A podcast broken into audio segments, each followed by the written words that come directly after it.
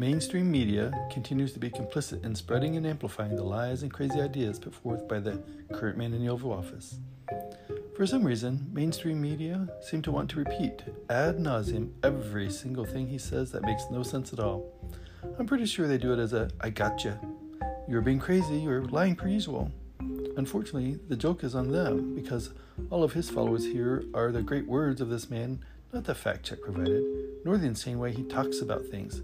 His followers just hear the exalted one speaking and believe what he is saying, not what mainstream media want them to hear. Whether it be about Harris's legitimacy to run for vice president, asinine medical advice, mispronunciation of words, or weather predictions, mainstream media repeat, repeat, repeats it on every single one of their shows. If mainstream media would stop repeating these immature red herring prattles, they would die away because they get no air. There would be a place for them to exist in being.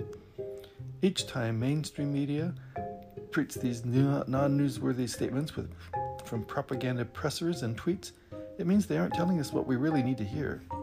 What we, the public, want to hear, ought to hear, must hear, need to hear, are what this administration is doing in the darkness in which mainstream media doesn't seem capable, willing, or are negligent in shining a light upon.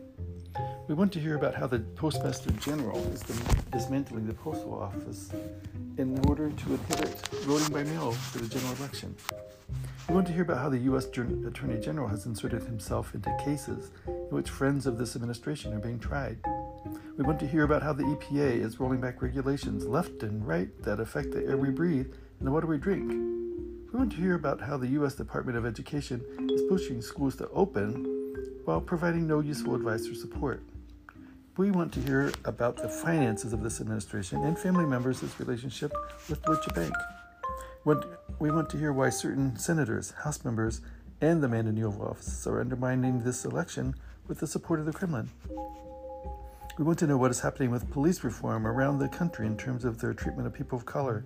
We want to know the status of separated children and families in cages for the simple act of seeking asylum. These and so many, many other stories are what we want to hear about. We want to and need to know you have the back of the American people and demonstrate you are working hard to uphold our democracy, our republic.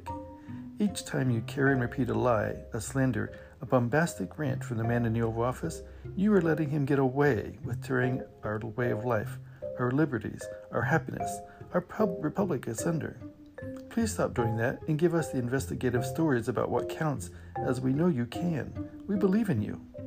Now, just as we want the men in the Oval Office and Congress to do their jobs, we also want and expect you to do your jobs. Do better. Do better now.